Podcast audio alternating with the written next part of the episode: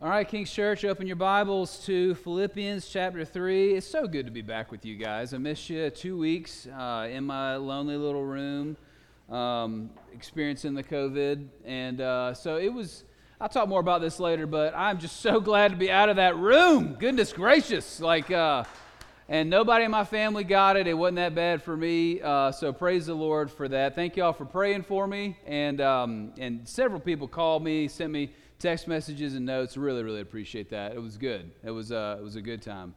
Um, so appreciate FaceTime. I appreciate phone calls. I was able to talk to actually several of you guys, but it's just so good to be in your presence. And uh, I love it. So we're turning to the book of the Philippians right now. This is really, the book of Philippians is a fascinating letter. I really have never taken a nosedive into Philippians before to look at it, but it's a fascinating letter in several aspects. I'll mention one now, specifically because it's been written from prison and it's a letter full of joy. It's a letter, the theme of the letter is joy and rejoicing. And the fact that Paul writes it from prison is just is fascinating um, to me. And specifically, how this passage plays uh, into uh, kind of why we started King's Church and what we're hoping the Lord will do in King's Church is this is a letter where Paul passionately writes to these people constantly. It's actually in the, in the wording that we're going to use this morning in uh, verse 4 of chapter, chapter 4, rather, verse 1, just how much he loves them. He just loves these people. And he's just telling them, I love you. I can't wait to see you. I'm so proud of you. And in, and in verse 1 of chapter 4, he says, You're my crown and my joy.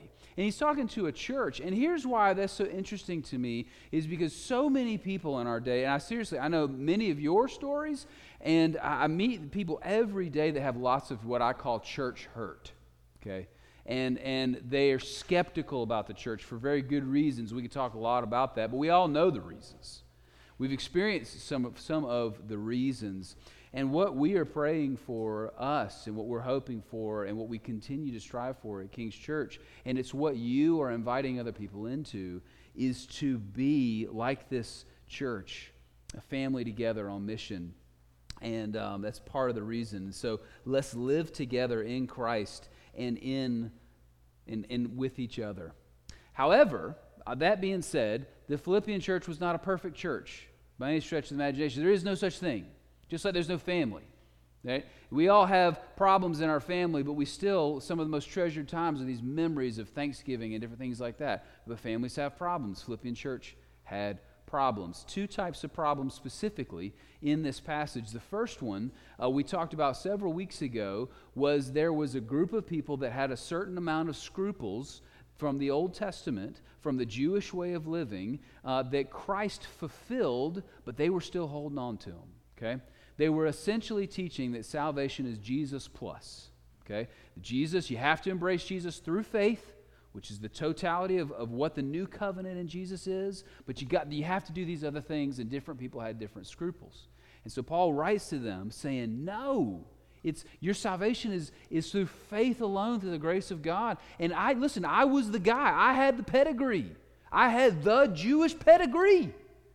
And it's worth nothing to me. It's worth rubbish. Okay? Now, he's talking to a second set of people. He's warning this church. He warned them already. Watch out. There's these false teachers. If you're a false teacher, stop it. Now there's this second group of people that he's warning against, and that's what we're going to talk about today. And this second group of people claimed to be Christian, but they lived their lives completely contrary to the Ten Commandments, which is what we call the moral law or how we should live. Okay? lived completely contrary to that. Uh, one of the popular teachings of the time was that you can be very spiritual, and what you do with your body doesn't matter.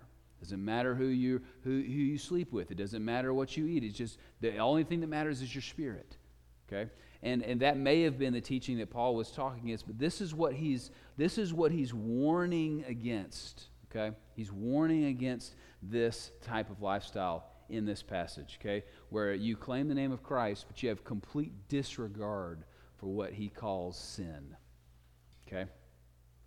What I don't want you to miss, and then we'll jump right into the passage. What I don't want you to miss is the church has problems, but please don't miss in this church or any church, uh, and in this specific passage, the beauty of the church. One verse, and then we'll jump right in. Um, Ephesians chapter 1 verse 22 says that God placed all things under him Christ under his feet and appointed him to be head over all things for everything which is the church which is his body the fullness of him who fills everything in every way. Just remember as messed up as we are and as the church is and as this church is it is the bride of our Lord Jesus Christ his most prized possession. Amen Philippians chapter 3, beginning at verse 17. If you need it, it's printed for you in your order of worship. This is God's word. Join with others in following my example, brothers, and take note of those who live according to the pattern that we gave you. For as often as I have told you before, and now say again, even in tears, many live as enemies of the cross of Christ and their destiny is destruction, and their God is their stomach, and their glory is in their shame, and their mind is on earthly things, but our citizenship is in heaven. And we eagerly await a Savior from there, the Lord Jesus Christ, who, by the power that enables him to bring everything under his control, will transform our lowly bodies so that they will be like his glorious body. Therefore, my brothers, whom I love and long for, my crown and my joy, that is how you should stand firm in the Lord, dear friends. The grass withers and the flower fades, but the word of our God will stand forever. God, as we consider this passage, we have a simple prayer. We want you. I pray that you would remove me out of the way and let the power of your word speak and help me, God, to bring a message uh, that is from you. And let the words of my mouth and meditation of our hearts be pleasing in your sight as we worship you over the word. Now, we pray in Jesus' name. Amen. The question that I have for you, something I've been thinking about in my personal life, and it's providentially God's got me teaching in this specific passage. But the question I have for you is how do you live in the moment? How do you live in the moment? For some of you, that question perks your interest. For others of you, it frustrates you because you're tired of thinking about it, right? How do we live the tension in our lives of being right here, right now? There's a lot of challenges in our world being right here, right now, okay? That one, there's, there's the, what we carry around with us, the smartphones. There's always these distractions, right? But there always have been distractions.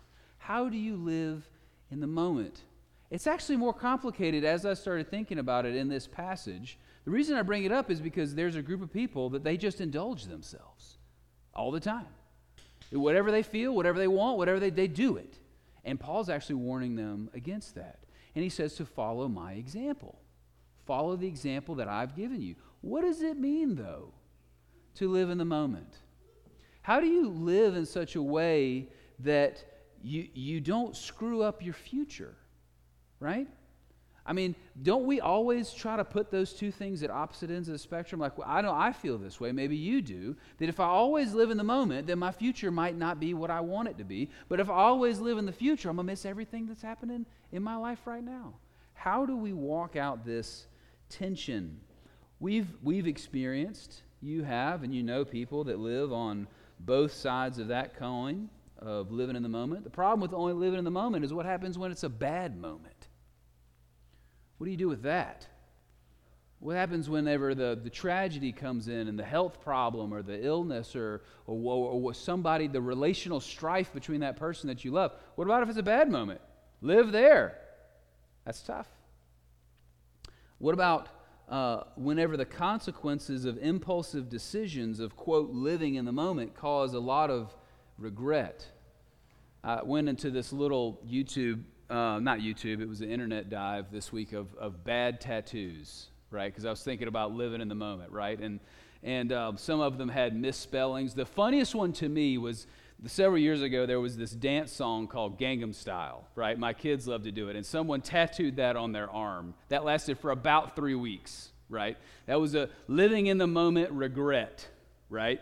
Living in the moment regret. But we've, we've seen that, right? Maybe some of the one of the best examples is you know people who get married in Vegas or whatever, right?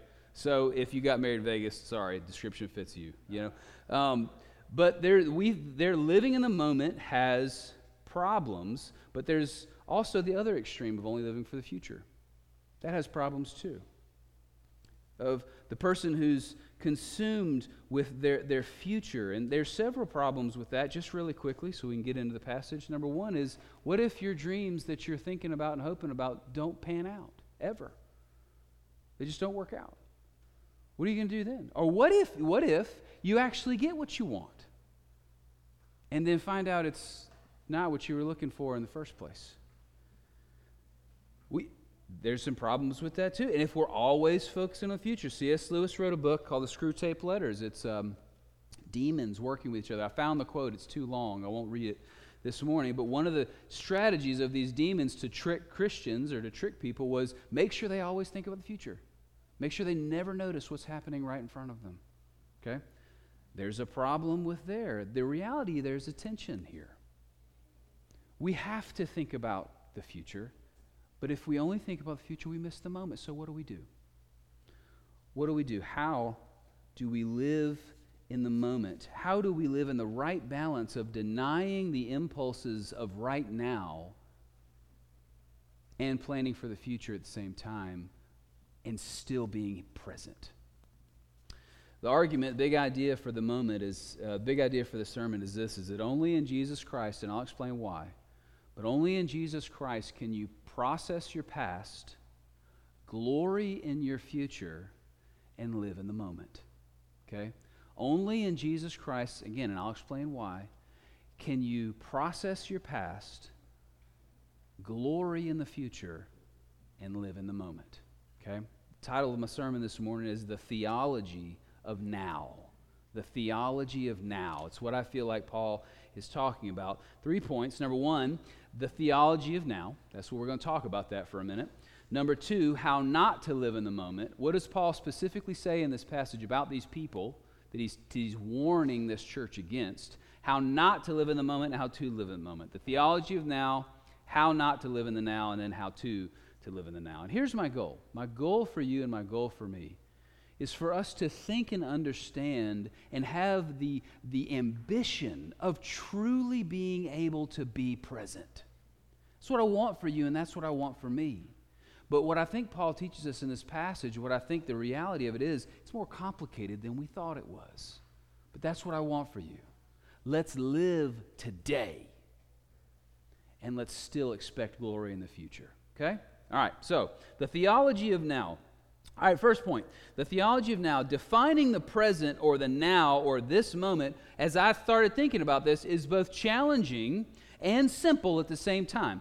It, the first part of the definition is simple, right? It's the uh, now is just this moment in time, specifically. Maybe it's this millisecond, but in general, we tend to describe it this day, maybe this week, maybe the next, maybe the next few months. Kind of this general moment, right? You can't really go past a month right? But you can define now as narrowly as like bam or this week, something like that. But right, we all kind of operate with that general understanding. But what I found challenging is that the challenging part of living in the moment, this is what our goal is, right? The challenging part of living in the moment is that we can't live isolated from what has happened and what we want to happen. We can't live this moment isolated from those two things that you and are a culmination of what has happened to you or what you have done, plus what you want to happen. Okay? And your now, even though it's right now, it's made up of all those things. Living in the moment means dealing with what's happened, and living in the moment also means having a little bit of a thought to what you want to happen and then experiencing what is actually happening. It's more complicated than I thought. Living in the moment, living a lifestyle, being able to capture what God is doing, processing your past, and being able to live for the glory of the future. What you want to be your future affects your right now. For example, if you want to buy a house, you got to make plans now. If you want to spot, if you want to find someone to be with, a spouse, you got to make plans now. It, and what you want affects your now. And what has been done affects your now. In other words, in order to live in the moment without, to, without regret, you have to account for the reality of the past and what you want in the future. And that's what Paul is talking about in this passage. He makes the point that you are a citizen of heaven right now because of what's happened in the past in Christ. And that something will happen in the future, that He's going to come back. He's going to transform your body into, his, in, into this resurrection body. And because of what's going to happen, and because of what has happened, you are a citizen and you should live like this. See? The theology of now. Okay? That's what he's talking about. Last thing I'll say here before we move on to the how is because remember our goal our goal is to live in the moment that god has given us right now to live in the present to live your life with gusto you, like, like, like the apostle paul it's hard to argue there's a man that got more out of life than the apostle paul or jesus christ or, or other heroes of the faith. They seem to be able to strike this tension. I love this quote. Maybe you've heard it before. Life should not be a journey to the grave with the intention of arriving safely in a pretty and well preserved body, but rather to skid in broadside in a cloud of smoke, thoroughly used up, totally worn out, and loudly proclaiming, Wow, what a ride. There's an aspect of that that should be true of us as Christian believers. We have a hope that no one else has we should be able to live with a gusto that no one else has. I think that part of the reason the coronavirus is affecting so many people in our world emotionally is because they don't have the real hope to come. And they're having to live in the fear because of that. And I think that we have the tools in Christ to be able to live with gusto, coronavirus or not, but in particularly. Last thing I'll say here is this is why you need God to live in the now is because God is omnipresent everywhere at all time. In other words, to say he's outside of the bounds of space and time. Theologians call this God's transcendence and God's immanence. Okay? The transcendence of God is that God is above everything, is sovereignly controlled. Psalm 47 1 Clap your hands, all people. Shout to God with, shout, with sounds of joy. For the Lord, the Most High, is to be feared, a great king over all the earth. Transcendence. He's over everything. He's, it's almost he's so over it that he's kind of separated from it and control and can control it. But then there's the opposite side of the coin, okay, of God's immanence, where God is not bound by space and time, and God is everywhere at every moment. I'll say that again. God is everywhere at every moment. Psalm 39, 139, verse 7, uh, the psalmist cries out, where, can I, where shall I go from your spirit, or where shall I flee from your presence? If I ascend to heaven, you are there. If I make my bed in Sheol, that you are there. In fact, the whole story of Jonah is about the fact that he can't outrun God. God is everywhere and at all times simultaneously. So let me ask you a question Who's going to teach you how to live in the present? The only one who can teach us how to live in the present is for one who can be at all times in all spaces at the same time because he is a sovereign being of the creator of the universe, God himself. You, if you're going to live in the moment, in fact, what does his name mean? Yahweh? I am. So we might need to figure that out. So, how do you live in the moment? Again, the big idea this morning only in Christ Jesus can you process your past, glory in your future, and live in the moment? Point number two how not to live in the moment. Look at this passage with me. This is what he says here about this, these people uh, in the church that he's warning this church that he loves not to be like. He calls them and he says, I've told you often of this before, so it's not the first time he's broaching the subject. And I tell you now, even again in tears. Isn't that fascinating? It is to me. The Apostle Paul is this mature man of God, is not stoic. He has deep passions and love for people. Okay? And he says, even through tears, many live as enemies of the cross. They're described here. Folks um, who, who, who will claim the name of Christ, but have complete disregard for his word and his law and what he calls sin and not. He calls them enemies of the cross of Christ. Is it interesting description? Enemies of the cross of Christ. But if you think about it, What was the cross for if it wasn't for your sin? And if you completely disregard your sin, then you were an enemy of the very thing that God came to do to deliver you from it. Right? Enemies of the cross. Paul talks about this same, it's a different, it, this is a tactic of the devil that he uses frequently, okay? So it wasn't just a problem in the Philippian church, it was a problem in the Roman church. Romans chapter 6. What shall we say then? Verse 1. What shall we say then? Are we to continue in sin that grace may abound? By no means. How can we who died to sin still live in it? That was the whole point of the cross. Is so you don't have to have your sin anymore.